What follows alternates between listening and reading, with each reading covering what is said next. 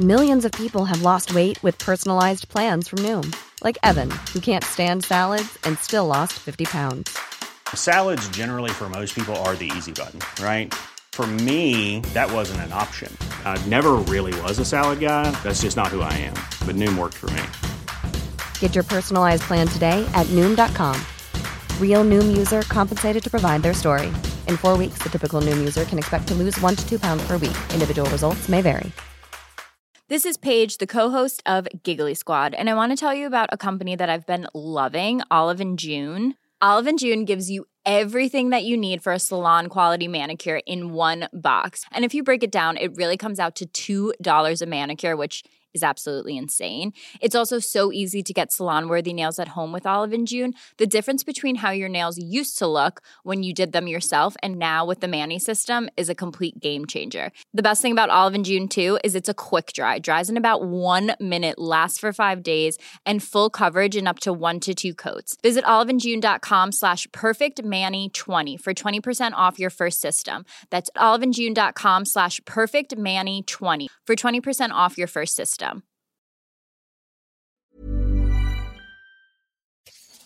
That's yeah. They have asked for that, really. France are going to the World Cup. Get over it. This fella Ronaldo is a cod. Boom, boom, boom, the foul. Boom, boom, boom, yellow card. Nah, it's actually bollocks. I have to ask you to mind your language. I suggest you shut up and show more football. Good lad. I don't throw teacups. It's not my style. I think I'd rather throw punches. What you doing down here, you shawny man? Okay, so there are way too many teams. Probably not a great one among them. Strike and terror threats loom over the tournament. And regardless of the new structure, Ireland's chances hinge to a worrying degree on having to beat Sweden in that opening game. And yet, Murph, and yet, I can't bloody wait for the start of Euro 2016. You really know you're a real shill, aren't you? You really know how to sell it on. Oh yeah. Um, yeah, of course. I mean, we can put all of that to one side, can't we? Yeah, well, most of it, yeah. Yeah, most of it. Yeah. yeah. Let's no, let, us yeah. get, let's keep to the football side of things. Yeah. Th- That certainly seems to be, you know, the theme. Reading a lot of previews and all the rest of it all week. That the the big, you know, the, the biggest teams of the last eight to ten years, notably Spain and possibly Germany and Italy. Before that, none of them are arriving this uh, arriving to this tournament as hyped as they have been in previous times. People are waiting on France maybe to do something special. But uh, I have- been enjoying the build. I've been enjoying reading lots of different Yeah. articles. Barney Ronay's one on uh, Iceland. He went over to Iceland to look at how a country with a population of 350,000 have managed to qualify for this one. I know you've been reading up on Ireland's newest superstar. Yeah. Um, well, yeah, the brilliant piece on uh, the 42.ie by Jackie Cahill on Shane Long, uh, and in particular his sporting youth. So everyone knew that Shane Long played minor for Tipperary. Now, I actually I thought that he had played, you know, maybe one year of minor and, you know, you did okay kind of thing, and then decided to stick with the football. But he actually played minor as a 16 year old. So he had three years of minor left when he first made the uh, Tipperary minor team. Scored 2 1 against Cork in a Munster minor final. And then the following year comes back, gets 2 2 also against Cork and loses to a late goal. And then he still had another year, but he actually didn't play when he was 18 because he decided to focus on, on football. Right, so you're saying he struggled to score points from long range, but Yeah. But go, yeah, it's fine. Uh, at the 2002 All Ireland Championships in Tullamore, Long claimed 100 metres and 250 metres hurdles titles, and also won the Celtic Games under 15 80, meter, 80 metres hurdles title. He was also an excellent badminton player, winning a county under 15 doubles title with local club Grange. at, at, by the time you reach the badminton, it's like, okay, just piss off. Yeah. Longy. Like, How do you find the time, Longy? This is ridiculous. Pi piss off, Longy, says Yeah. Murph to Ireland striker on the eve of tournament. But I mean, uh, that's that's ridiculous. That's just greedy. Uh, but uh, yeah, no, it's actually it's a really good piece uh, talking about uh, how important his mother was in his development and all the rest, and also loads of quotes from uh, m- minor teammates who went on to play uh, senior hurling for Tipperary. Uh, the power of him for a young chap, says James Woodlock, which uh, which I liked also. We'll have podcasts every day, Monday to Friday, during the tournament, starting tomorrow on day one of Euro 2016. Philippe Auclair on the show today to give us a sense of the excitement and trepidation, I would say, being felt by the host nation. And we'll have a non Euros chat as well. How could we not, after the incredible amount of tweets and emails we've had over the last day? or so since the shocking news came in of the death of Stephen Keshi, the former Nigeria manager. He died of a heart attack at the age of 54. Keshi was one of only two people ever to win the Africa Cup of Nations as a player and a coach. But obviously, you guys know him from his part in the audio bed that we like to play in the show when he fronts up to some pretty tough questioning by today's guest, Oluwashina Okeleji, who works for the BBC in Nigeria. Oluwashina was brilliant when we had him on last year to give us the context around those World Cup interviews. So he's clearly the man to talk about the impact that I, I actually hadn't realised quite how big a playing career. Keshi had had. That he was the captain, the, and, and seemingly the cap, nearly the player, nearly the manager captain of that team in '94, the Nigeria team that got to the World Cup and made it through to the second round. They only lost to Italy. Was it Zola who scored? I think Zola might have come off the bench to score a goal in that game. But either way, they lost to the team who ended up getting to the final of that tournament. So, uh, and around that time, it was thought that Nigeria were going to go on and possibly uh, win a World Cup themselves sometime. Hasn't quite happened that way, but uh, he became manager and got them back to the big time again. Won their first Africa Cup of Nations for many years, and had previously qualified Togo for the 20, 2006 World Cup as coach as well. So huge figure. We'll talk to Oluwashina about that. Let's get over to Marseille. Ken Early, how are you? Good. How are you, Eoin? Well, I'm good. Are you impressed by Shane Long's sporting background? Uh, yeah, that's um, a lot of sport. I am pretty impressed. Shit hot badminton player was a phrase yeah. that I've encountered for the first time in that yeah. piece by Jackie Cahill. um, yeah, he. Uh, I have to say, it is the first thing that I thought about Shane Long whenever I saw him first when he was called up to the Ireland squad was that he looked like a really good athlete. Um, in a way, I hesitate to say in a way that's unusual for uh, Irish players, but frankly, it was. Um, he he was kind of a Cristiano Ronaldo physique uh, in the in that Irish uh, setup. So he's managed to develop a really effective playing style, which I think makes the uh, best of those gifts. It helps that the control is is a little less erratic than it was. I mean, I was interested to read about um, to read in that piece that, that Long would frequently, you know, dribble past six or seven players to score, which I suppose is an experience that most guys who go on to become professional footballers have had. um, although uh, I never would have thought of that as being one of his, his best attributes, his his dribbling. Um, but I suppose too good for the for the rest of them down in South Tip at the time. Yeah, and it's funny. I, he he did a few interviews. Well, presumably one interview for the Sunday journalists that was published at the weekend in the Sunday papers, and he was talking about his development over the last, particularly over the last year or so, uh, because he accepts himself that he was incredibly raw, that he didn't have. He hadn't played. He hadn't got as close to the ten thousand hours maybe as a lot of other footballers would have had who grew up playing just one game. And it's really in the. He's added stuff over the last couple of seasons while a lot of people are very it, certainly seems that Ronald Koeman doesn't shy away from taking the praise that comes his way, and maybe Martin O'Neill to an extent as well. There's, the managers are given a lot of credit, but obviously Long is the one who's taking these instructions on board. And a key one is just improving his whole his both his hold up play and his timing of runs, which is kind of a connected art because he's because he's so quick and how because he loves the ball over the top. He used to just make that run the entire time which made it too obvious for defenders what he was doing, and also only gave the his teammate with the ball one option. Whereas he says now, I think particularly Koeman, he gives some credit for for this. He's learned just that you don't have to do that every single time, and that you can actually ask a lot more questions of defenders by uh, being more selective on when you make those kind of runs. Yeah, I mean it's it's great. It's great to hear, you know, that he's kind of thinking about his game, sort of restructuring it and evolving it as time goes by. Um, I mean, he's 29 now.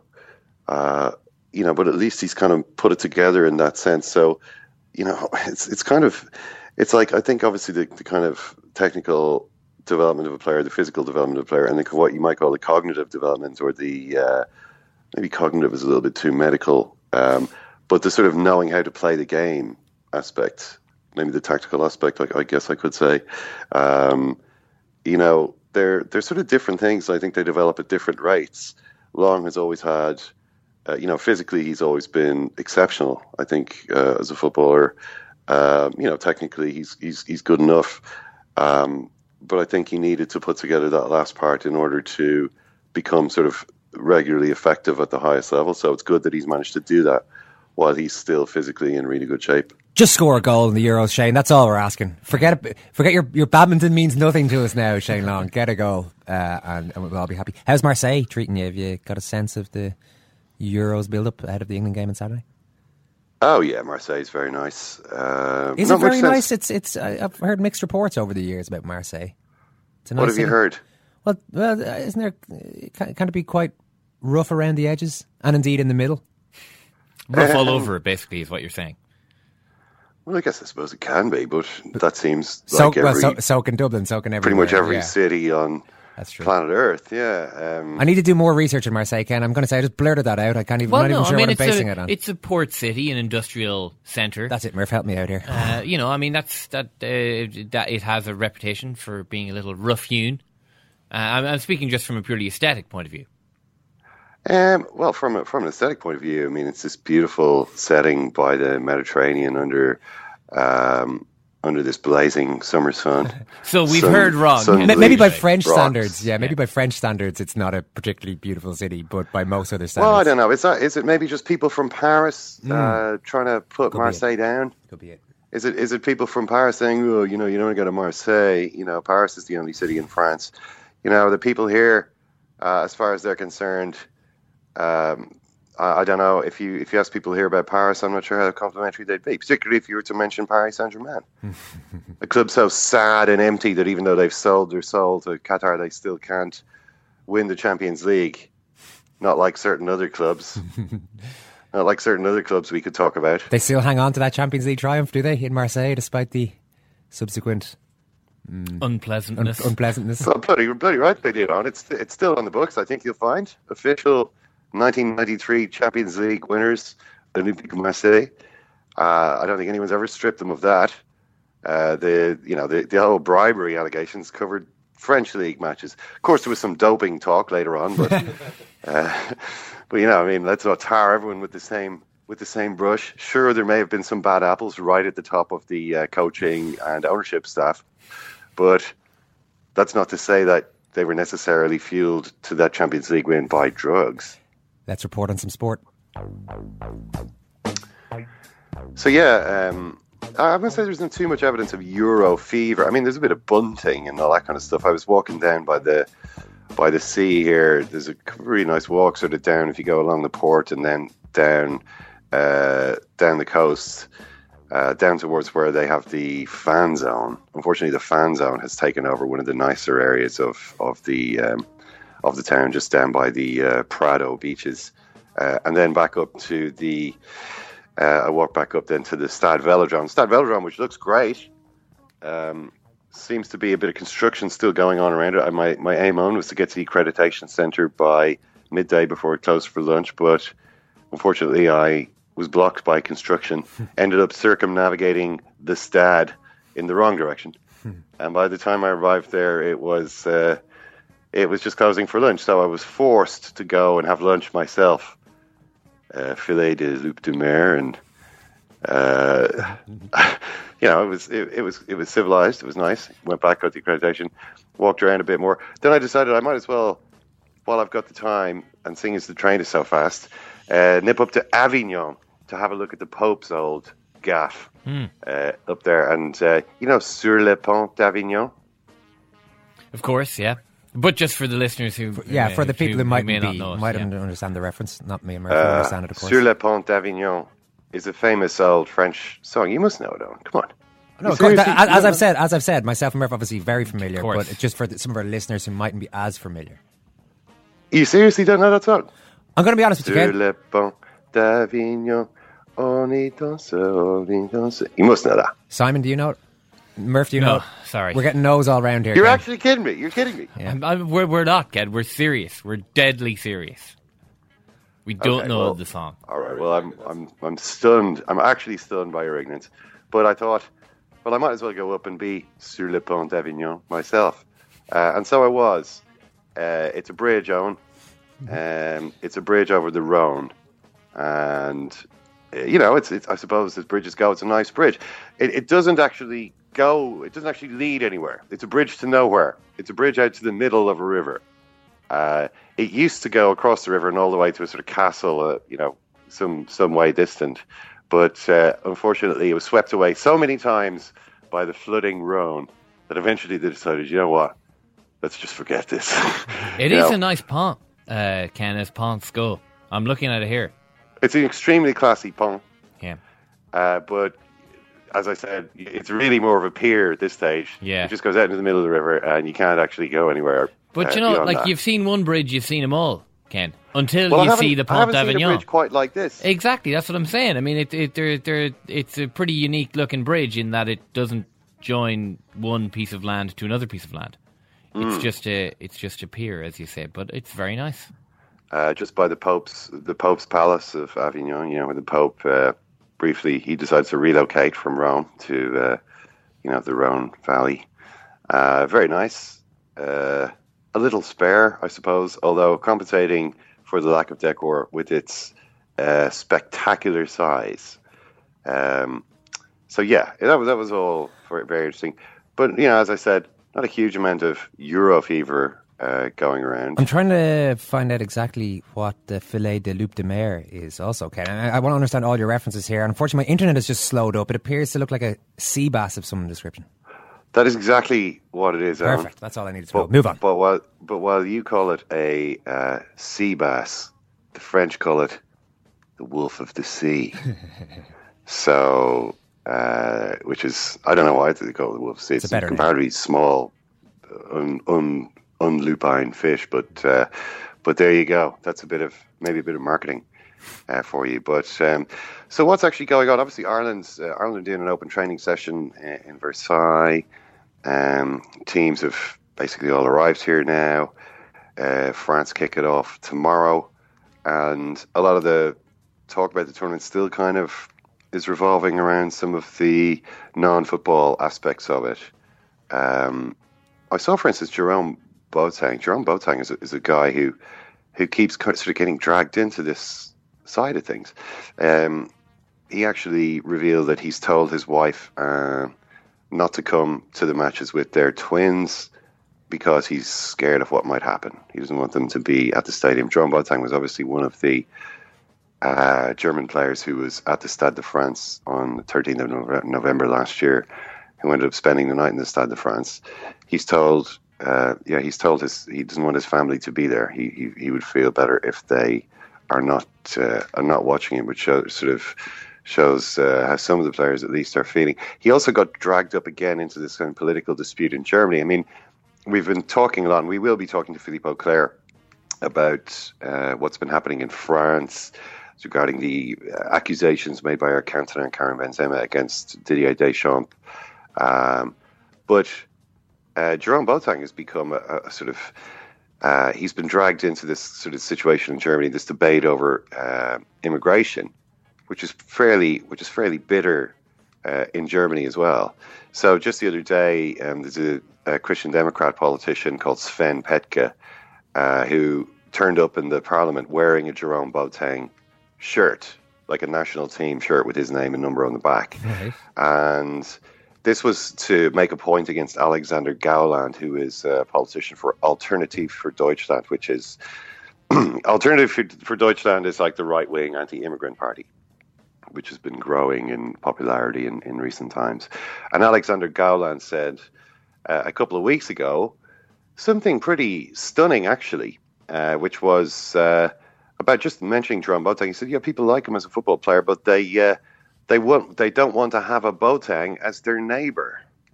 They don't want to have a Boateng as their neighbor, which which is a, a sentiment which uh, echoes a very famous elect, uh, electoral slogan from British politics in the seventies. Um, I mean, what what could he possibly mean by we don't want to have a, they don't want to have a Boateng as their neighbor? I mean, Jerome Boateng is you know uh, an exceptional sportsman. Uh, he's, you know, a multimillionaire. Uh, he's represented Bayern Munich uh, and the German national team with distinction. Uh, he's teetotal.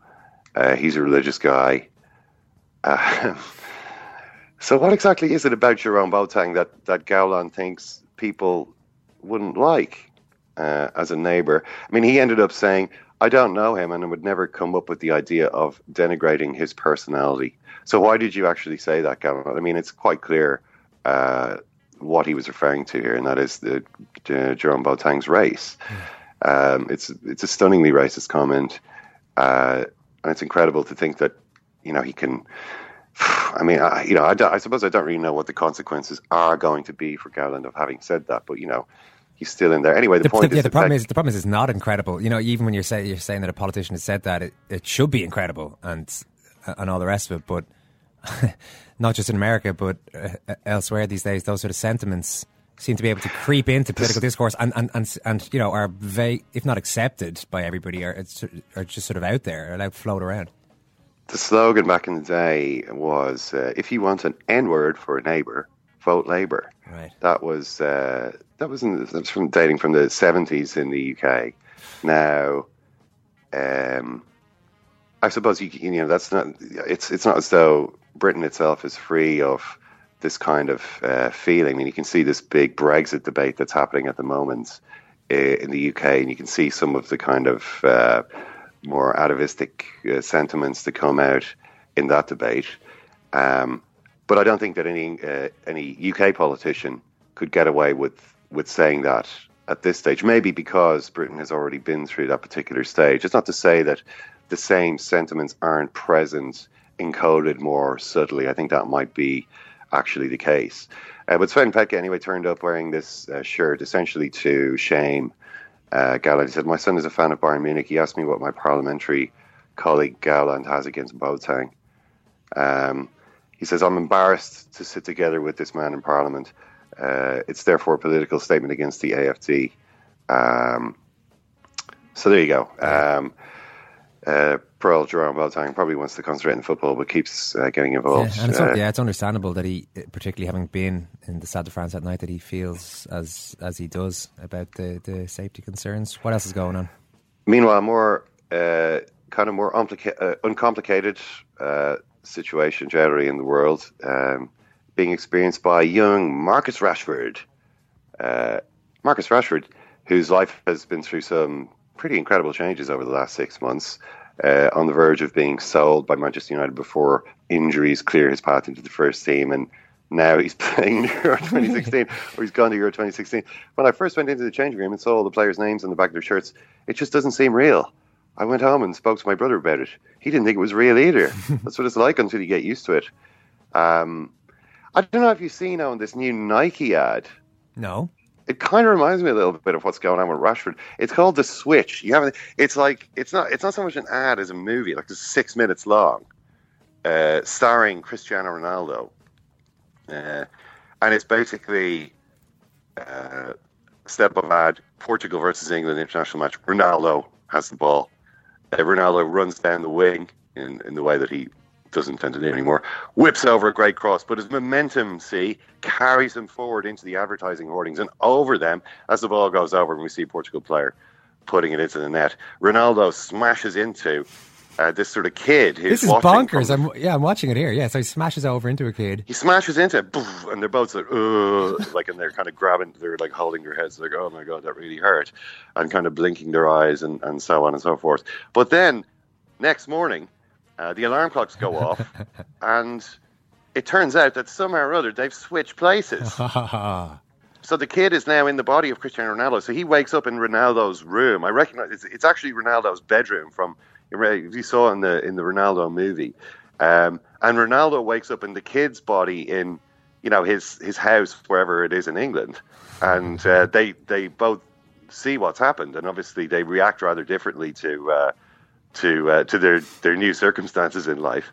But it sort of goes on from that point. I mean, it's it's exceptionally uh, involved. It's basically, I suppose, like the movie Big. Although I don't know.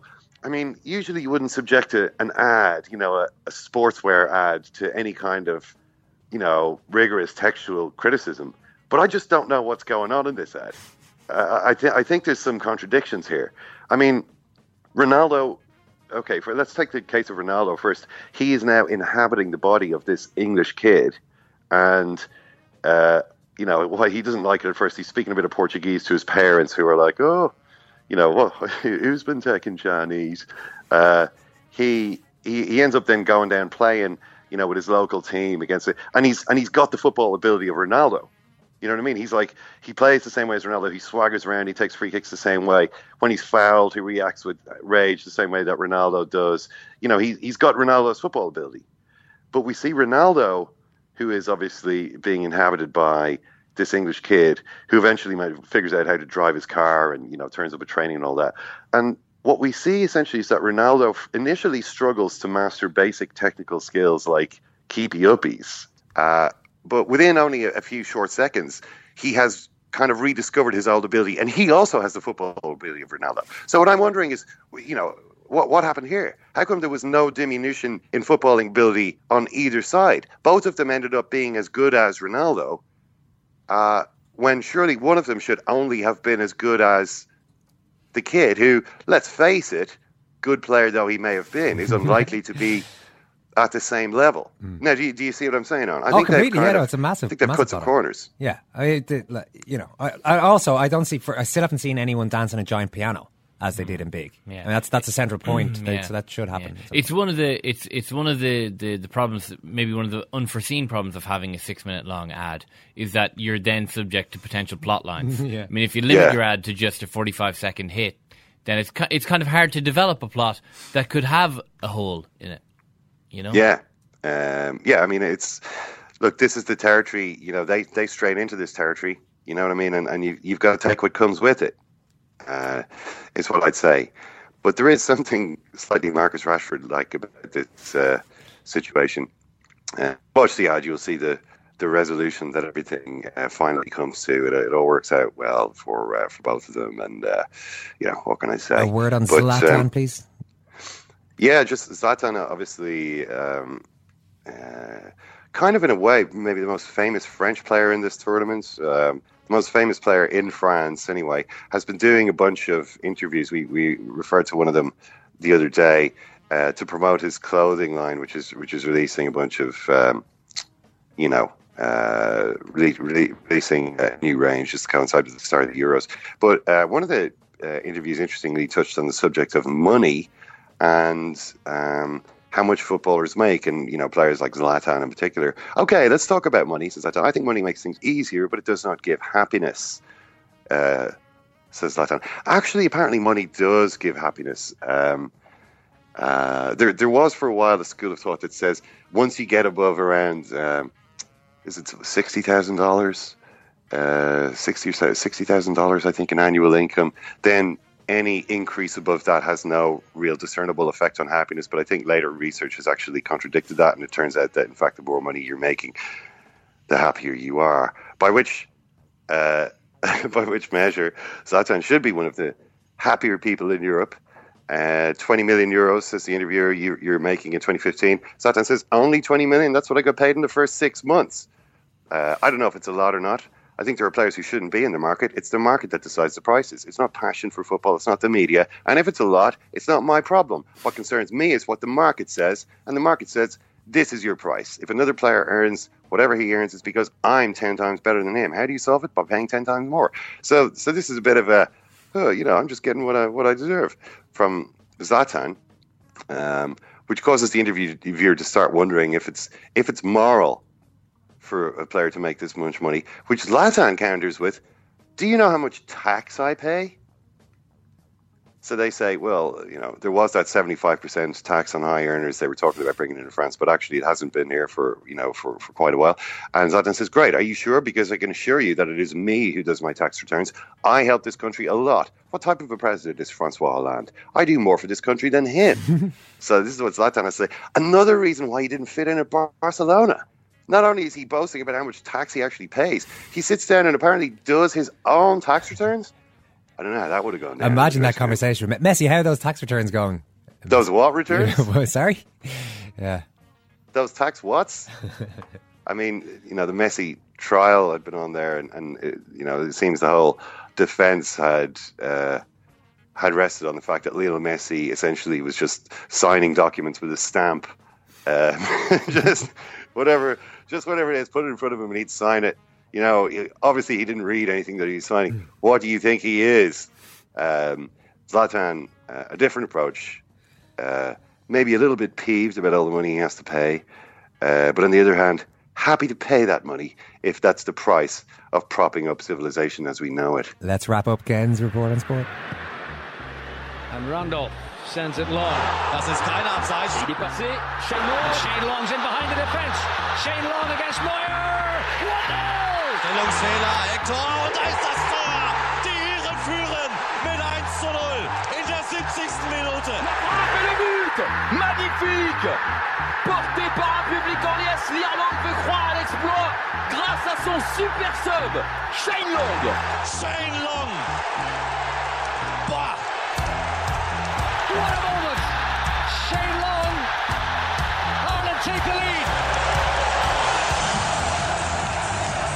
Sport takes focus. Sport takes commitment. All right, well, there's one man we want to talk to on the eve of Euro 2016 uh, kickoff, and that's Philippe Auclair. Philippe, are you um, are you excited? Have you got a bit of trepidation or anxiety based on, on the the rather problematic build up? Um, yes, a little bit more than I had. I thought that uh, as the tournament was get was going to get closer, people will realize that uh, perhaps um, it would be better if uh, France presented uh, as good an image of itself as possible, and um, that all the social tension would ease up a bit, and that doesn't really seem to be the case.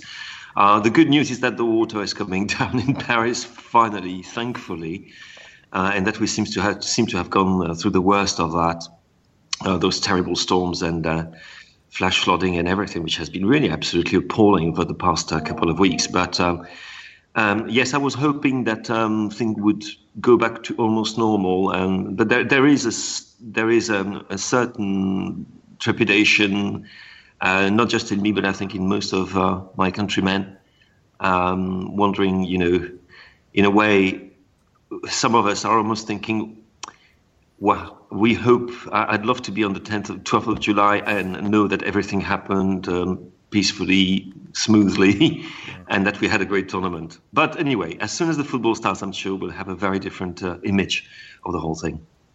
There was a big piece about um, uh, France, kind of on the eve of this tournament on the BBC uh, the other day, Philippe, and um, it included a little bit where Aimé Jacquet, the manager in 1998, was telling his players before that tournament, "I don't know if you realise yet how important this is," and kind of really trying to focus their minds on what a big deal this would be for France to win that to win that World Cup.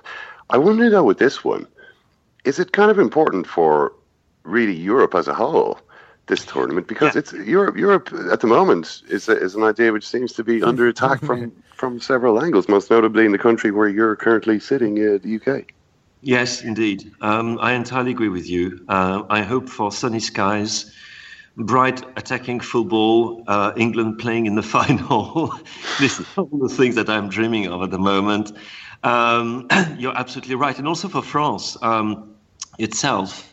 And, and I think the players are aware of that. I was very struck by the uh, interview that Bacary Sagna gave at uh, the French camp yesterday.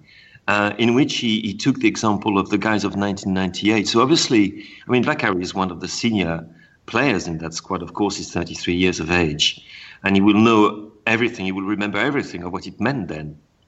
And uh, I think it's a message that Didier Deschamps as well will have passed on to his players. And I think, in some ways, he's actually succeeded in doing that. There, there is, you know, there is some trepidation uh, uh, about what's happening in the country.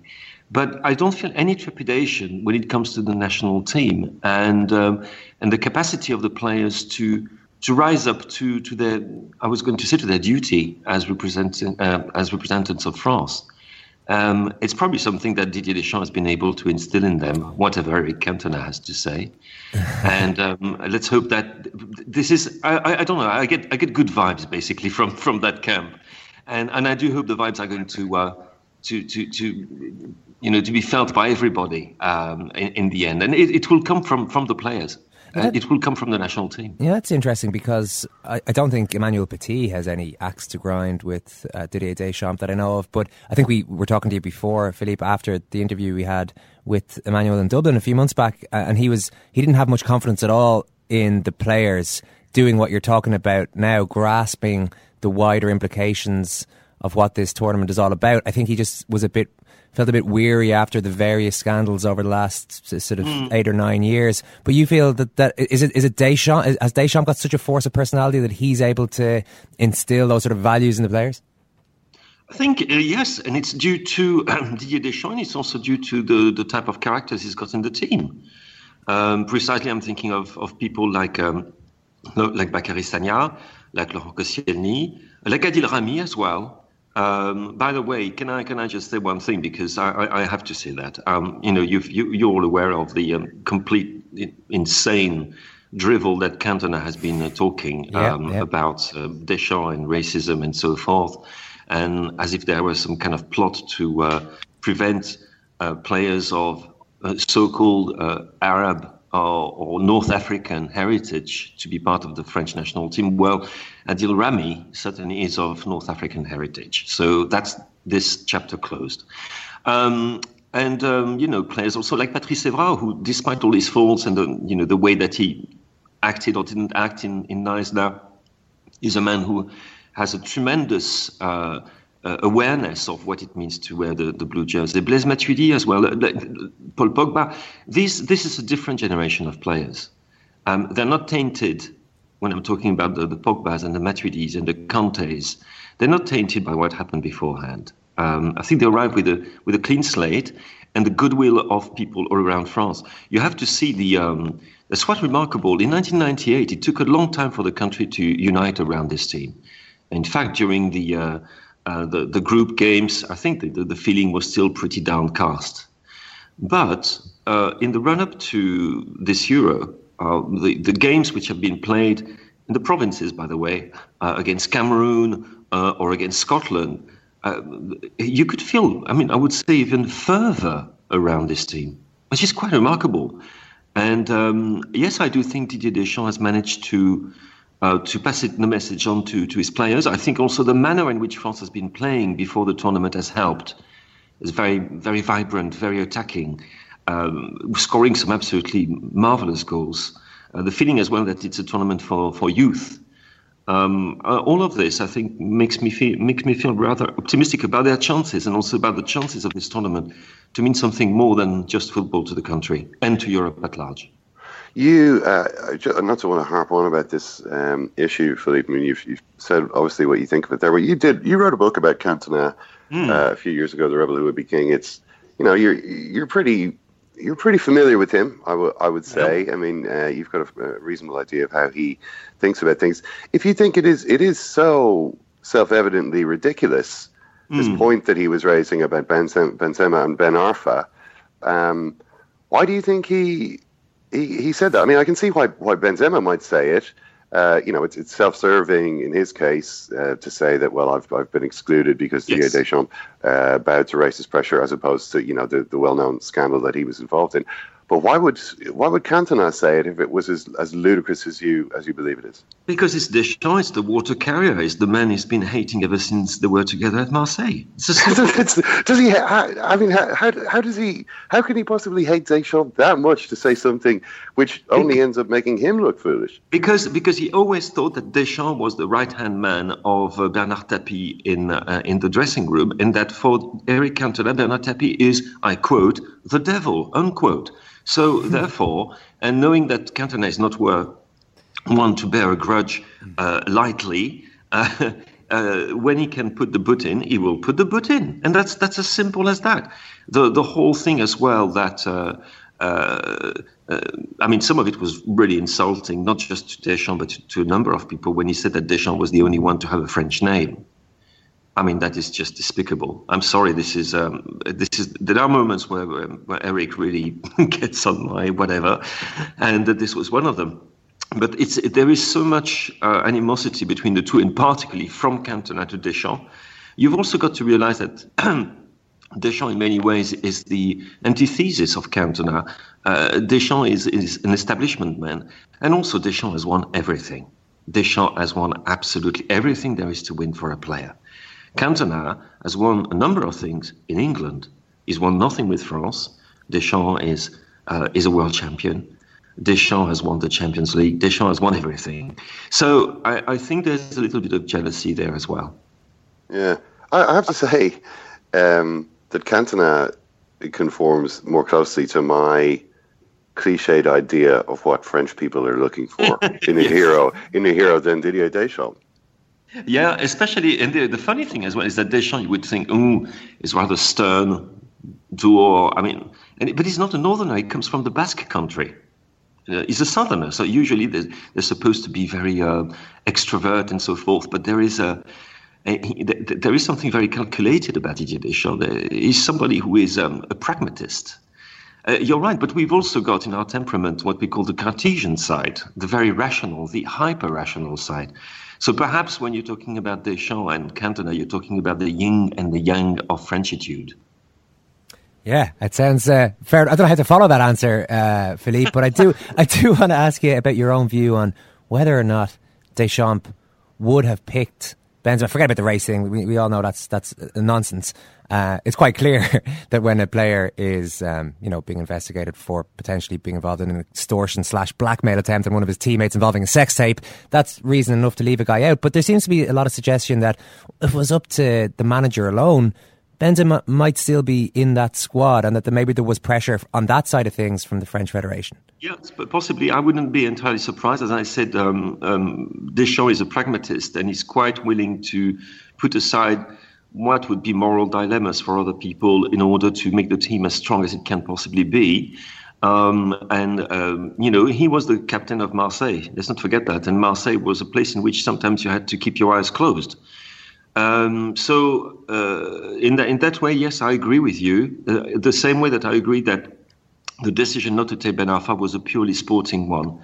Um, and you've only got to see which player he would have had to leave out to bring in bring Ben, ben Arfa in to realize that it was um, very difficult for him to, to do so.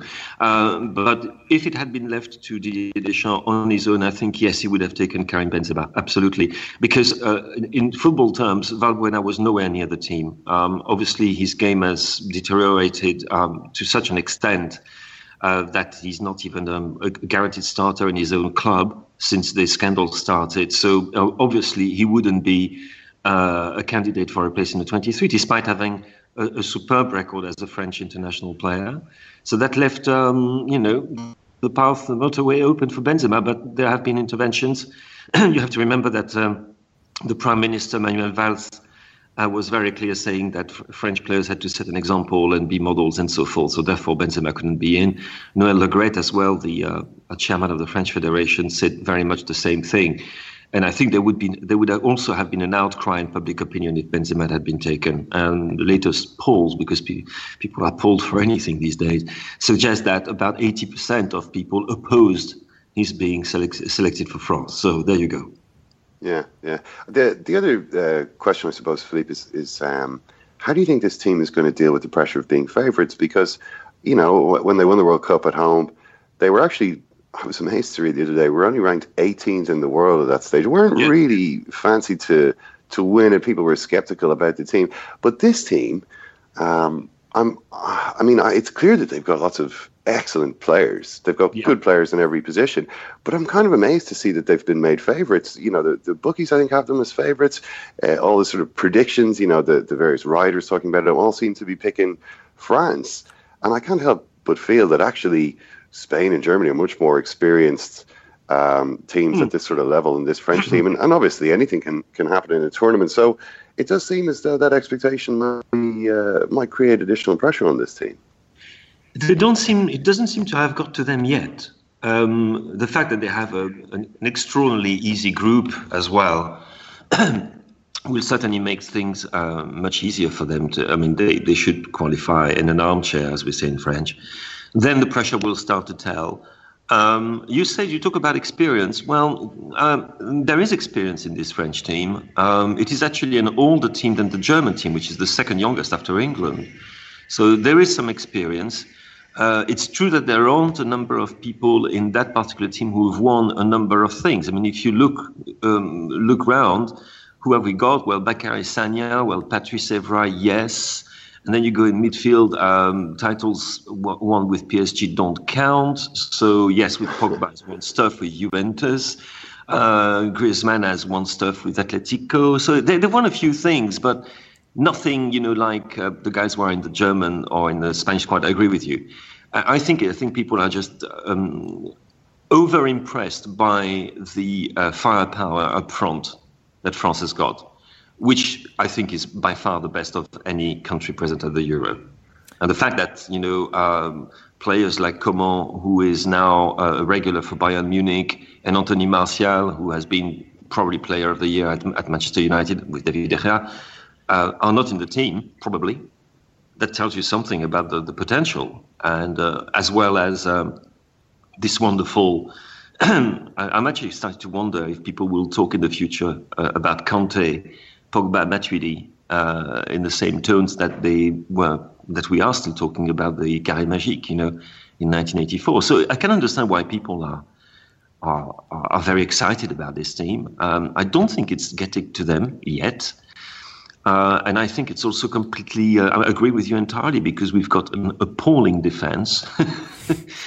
we've got a great keeper, but that's about it. Um, and um, we'll, we'll just be, um, you know, I think it's just this idea that France will score more goals than it will concede, you know, to talk in cliches, but quite a lot more. Yes. yeah, Philippe, I think. Um, I think we're all looking forward to the actual football starting now. We're almost there. Yes, we're almost please. there. Listen, thanks so much. We'll talk to you soon.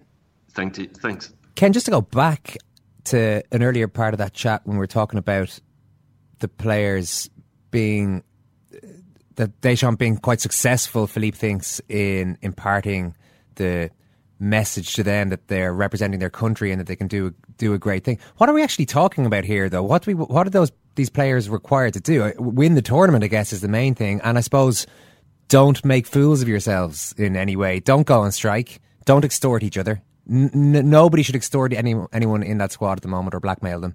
Uh, don't drive 100 miles to a nightclub the night before a game, as Antoine Griezmann did uh, apparently a few years back for the under 21s. Himself and a couple of players, maybe not the night before a game, but they left camp and drove 100 miles to Paris, I assume, to a, a nightclub and then drove back, much of the chagrin of it. So don't do French footballery things during this French football tournament.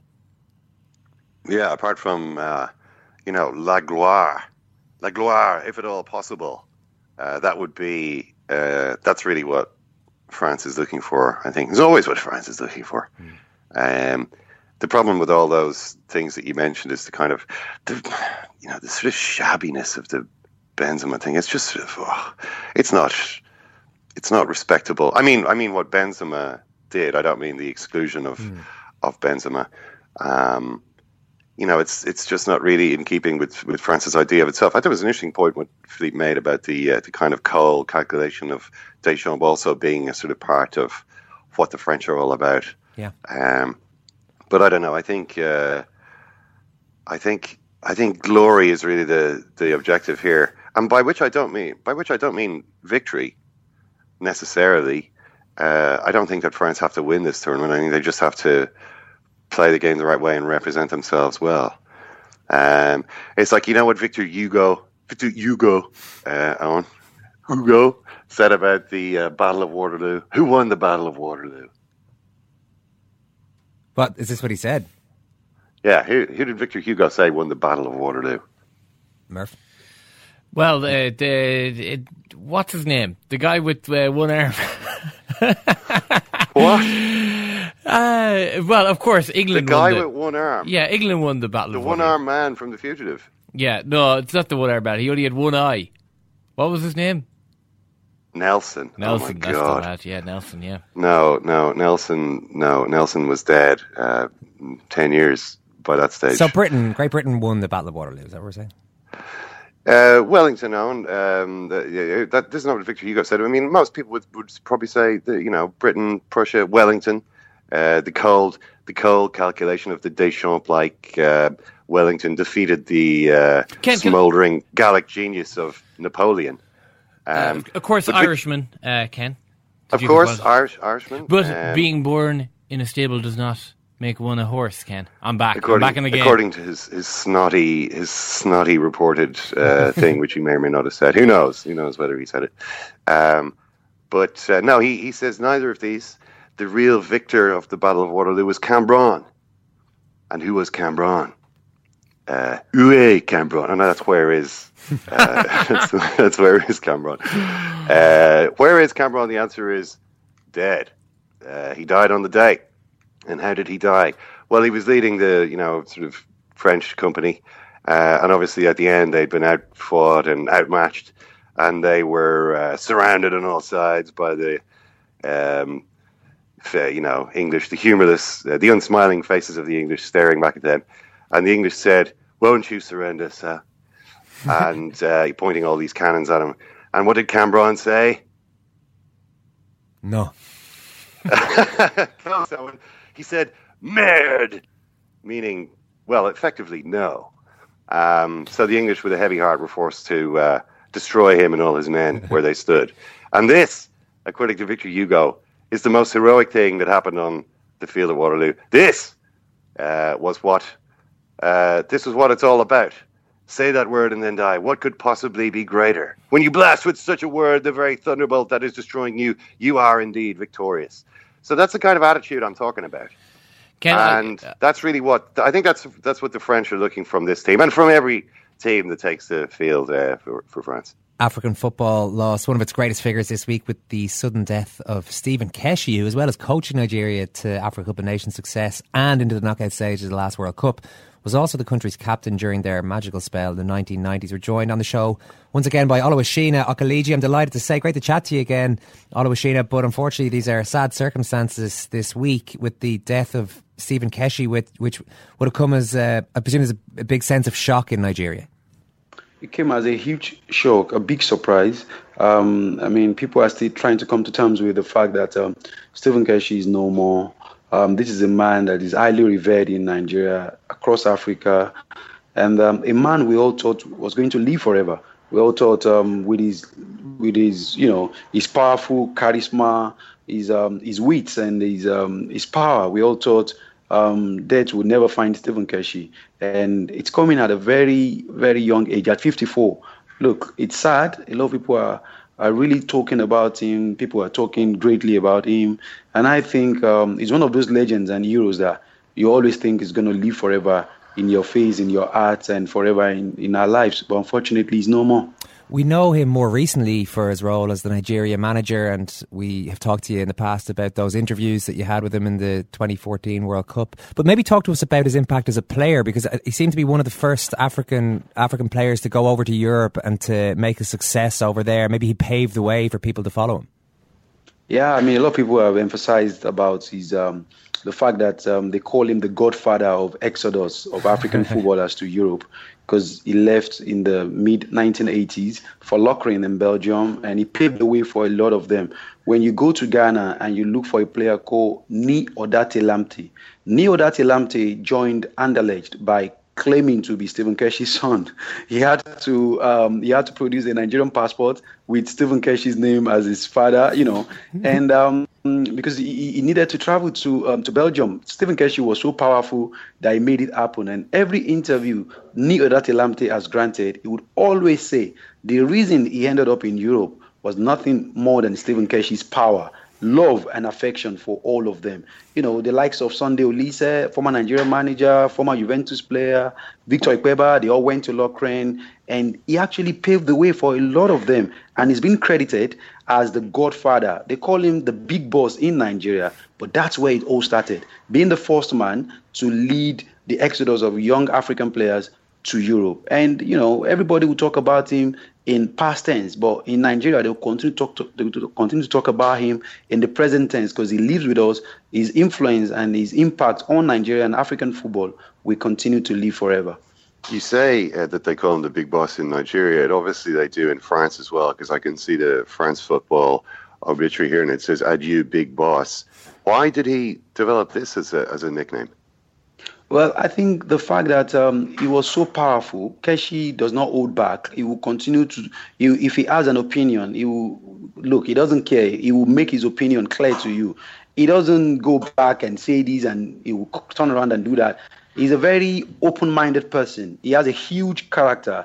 His, um, his charisma and his wits. He has this powerful wit that whatever he wants to say, he will say it. And, you know, in Nigeria, they call him the big boss because in the national team, he was you know, he was considered to be the man who made the calls back in the 90s. He would tell you, don't call that player, don't invite that player. A lot of people had that notion and that impression. But later on in life, I sat with him when he qualified Togo for the 2006 World Cup in 2005. And I said to him, Why do they call you big boss? Why do they call you mafia boss in Nigeria?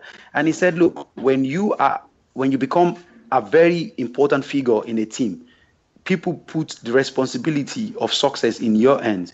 You make calls, and people think, oh, it's just making decisions for the coach. But that wasn't it. I was a leader. They considered me to be a leader. That's why people call him the big boss. Oh, that's interesting that the nickname stems from his playing days. It wasn't even when he was a manager. I remember, wasn't it Clemens Westerhoff was the name of the coach for some of those years into in the 1990s yeah. there when Nigeria had that great team. How did Westerhoff, uh, how was that relationship if the big boss was the captain instead of the manager? Yeah, look, um, there was the big boss and there's the big manager. If you listen to Clemens Westerhoff, he has a line in life. He will always say, in Nigeria, there are 175 million coaches, but I am the only technical advisor, meaning he was the one in charge. Everyone would talk to him. He considered Keshi to be his biggest player, and um, he said um, when they were all still players, Keshi would, you know, go back to 1994 when Nigeria went to the, all the way to the final in 1994. Keshi wasn't fit for that tournament. He only played two matches um, a group match and the semi-final against Ivory Coast he started. Other games he didn't play. In the final, Keshi went to his room and told him, "Oh, I am fit enough to start." And he said, "I am the coach. I make the calls. Keshi, we win the trophy. You lift the trophy." And Nigeria went all the way. They won the trophy, and Keshi lifted the trophy. Keshi didn't have a say in his decisions. In the 1994 World Cup, which many consider to be Nigeria's glorious moment at the World Cup, it was their maiden appearance. Keshi was the captain. Keshi only played in one game against Greece um, uh, in, in, in, the in the group phase. And if you go back and ask Westerhoff, did Keshi make a push to want to play? He said, of course, he would always come to me. But me and Stephen, we have a good relationship. I say to him, I'm the coach, you are the captain. I make the call, you do what I say. So you know, it um, it's uh, it's amazing when you listen to a man like Clemens Westerhoff talk um, about Keshi. He says he's the only one when they were playing football under him that showed the ability that as a leader he could also manage. And that's why he said when he won in 2013 Nations Cup for Nigeria, Clemens Westerhoff said, I'm not surprised by Keshi's success. I'm only happy for him and I hope he continues to achieve. So that was Clemens Westerhoff then. Mm-hmm. You you have had um, you obviously would have had plenty of dealings with Stephen Keshi over the years, although Oluwashina. You know, as a leading journalist in Nigeria, obviously the relations between journalists and managers can sometimes get a little bit tense sometimes you've got to ask things that the manager would rather not to would rather not talk about. I wonder how you felt about your own um, dealings with Keshi. Did things did what did bad blood develop between you at, at any point, or, or, how did he deal with the sort of tension that inevitably arises between a journalist uh, and, a, and a manager? Absolutely not. Um, Keshi was always wary of journalists um, because during his playing days, they labeled him, you know, he was banned at a point in Nigeria, and people thought he was just acting like he was bigger than the nation. So he had that um, wariness, and of course, he didn't really feel comfortable around journalists. But of course, he would always come out to say, journalists can make you and break you. So he understands the role of journalists in his profession as a coach and also when he was a player. But we consider. Um, I mean, going back to your question about me and Stephen Keshi, a lot of people get it all mixed up and confused. They think that, oh, because I interview him strongly like that, maybe we have bad blood. Absolutely not. Um, we had a good working relationship. Um, I've known Keshi since the year 2000 when he was assistant manager of Nigeria, and um, we continue to enjoy a good working relationship. Every time Keshi makes a move to when first when he went to Togo, he gave me his number. When he went to Mali, I was the first person he called. When he said, "Oh, this is my number. If you need to speak to me, I'm available on this number." You know, we we continue to enjoy that. And interestingly, when he wasn't even the coach of Nigeria, when Nigeria played the game and probably they lost the game or something, he would ring me. Why your boys playing like this? Why are you guys not saying this? Why are they letting Mali beat us? Why are these people beating us? Look, Shino, you need to say this is this cannot happen. You know. And I'll say, "Hey, big boss, face your job wherever you are. Let's let us face our own here." And he would come and say, "No, no, no." You know, we had that relationship that sometimes when he calls me, he's talking to my wife in French and he's telling my wife, oh, look, this boy is stubborn. Give him good food and let him keep quiet. You know, he, he, he wasn't he wasn't really a bad blood. Um, he knew quite well that I was only doing my job. In the eyes of the world, I'm a journalist and I have to do my job as a friend, we come back together after the interview and we still chat about it. It, it, he, you know, he pats me on the back and he says, "You're a stubborn boy, but you're still my boy." You know, and we play, we talk, and you know, he had such a relationship with other journalists, some one or two journalists as well in Nigeria. So, um, unfortunately, I won't have him around. I mean, I'll miss him. And um, it's just unfortunate. It's just unfortunate, yeah. and um, it's sad. It's sad to lose Stephen Keshi. It, it, would also seem sad the way it ended. Uh, we haven't really talked about his managerial career, but you know, he t- took Togo to the World Cup. He took Nigeria to the 2014 World Cup and won the fir- their uh, the Africa Cup of Nations in surprising circumstances. So he had this really great managerial career. But the last time we talked to you on the program, Oluwashina, you you were describing how the attitudes towards him at that point, people seemed quite angry with him in Nigeria because he he had gotten a bit too big for the job. He'd eventually walked away, but he was taking the Nigerian FA to court, and it seemed like it ended kind of badly. Was was that all patched up by the time he passed away? Was he was he did did you and Nigerian football fans sort of forgive him for for that part of for that episode? Well, I think um, his relationship with the Nigerian Football Federation ended in a bitter divorce. Um, it didn't end well. Everyone thought um, he was bigger than the nation. It was too difficult because they fired him and the president had to step in. They felt, look, people should um, have control about who they want in charge of the um, of the job. I think when we all look at our lives in pictures or in books, when we are gone or when we are still here, there's no man without his own flaws you know, I've got my flaws, you have yours. We all have ones. We all have our flaws. So Stephen Keshi wasn't a perfect man, but he was, like I said, an icon. I think the way it ended between him and the Nigerian Football Federation wasn't right. It wasn't nice. Um, they owed him some money. It was, you know, he wasn't treated fairly, in my opinion. I think a hero like that, um, we should always mind how we treat them. And that's why on social media yesterday, people were critical of the Nigerian Football Federation as saying, "Oh, you are just shedding crocodile tears. You wanted him dead. You wanted him gone. You wanted him, you know." But I think it was too strong um, from some of the fans who were just visibly upset about the way he passed and the way he was treated. I think he could have been treated better. Relationship between he and his employers could have been better. I think if he had left after the World Cup in in Brazil, a lot of people will still revere him and respect him and I think the way it ended just wasn't right for both parties. Keshi should have gone when you know he led them all the way to the second round of the World Cup. When he came back, it was you know it was as if he was forced on the Nigerian Football Federation. They didn't want him anymore, and I think that was where the problem started.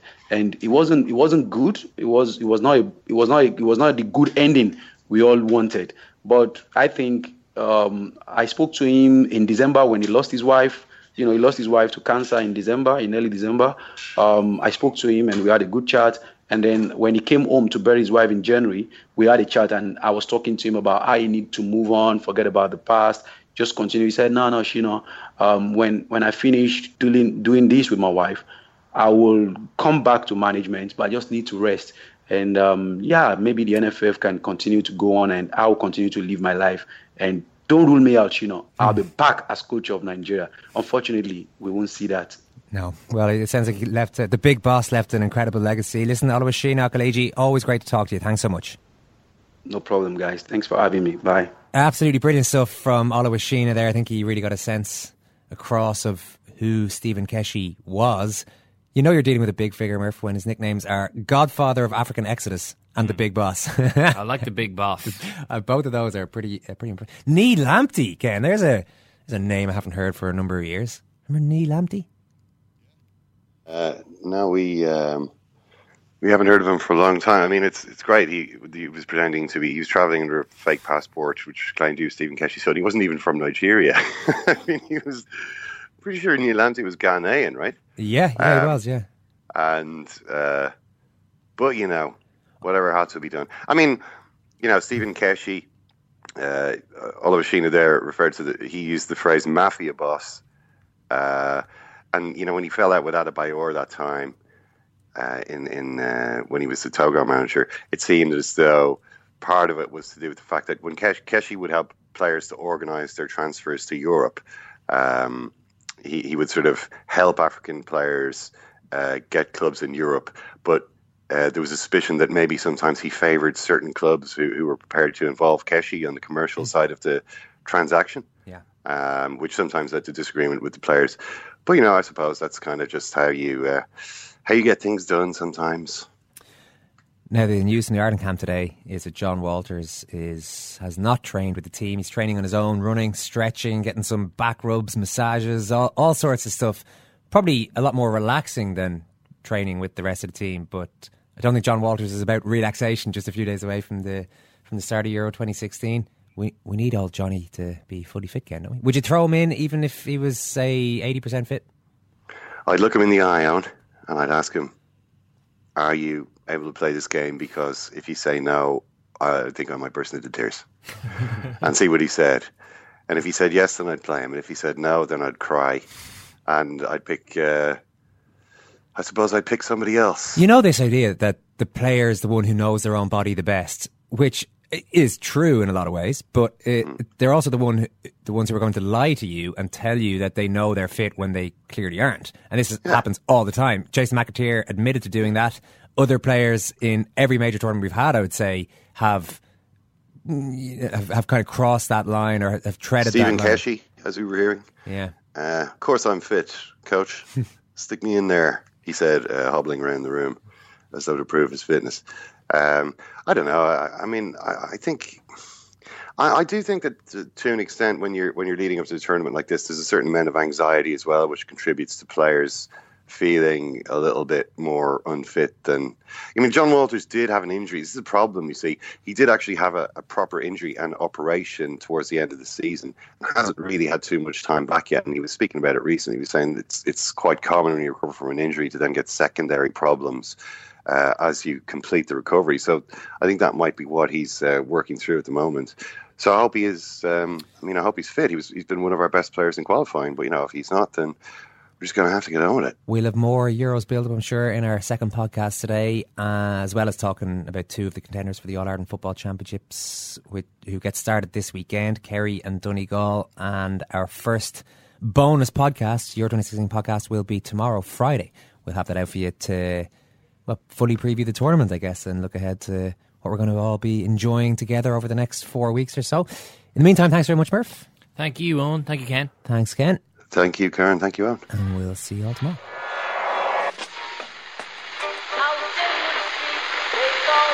What time is that? That's the second time it's gone off. They never go home. They never go home. They never go home. Those those those boys. Hi, I'm Daniel, founder of Pretty Litter. Did you know cats tend to hide symptoms of sickness and pain? I learned this the hard way after losing my cat, Gingy. So I created Pretty Litter, a health monitoring litter that helps detect early signs of illness by changing colors, saving you money and potentially your cat's life. Pretty Litter is veterinarian developed, and it's the easiest way to keep tabs on your fur baby's health right at home. Go to prettylitter.com and use code ACAST for 20% off your first order and a free cat toy. Terms and conditions apply. See site for details. Mom deserves the best, and there's no better place to shop for Mother's Day than Whole Foods Market. They're your destination for unbeatable savings, from premium gifts to show-stopping flowers and irresistible desserts. Start by saving 33% with Prime on all body care and candles. Then get a 15-stem bunch of tulips for just $9.99 each with Prime. Round out Mom's menu with festive rosé, irresistible berry chantilly cake, and more special treats. Come celebrate Mother's Day at Whole Foods Market.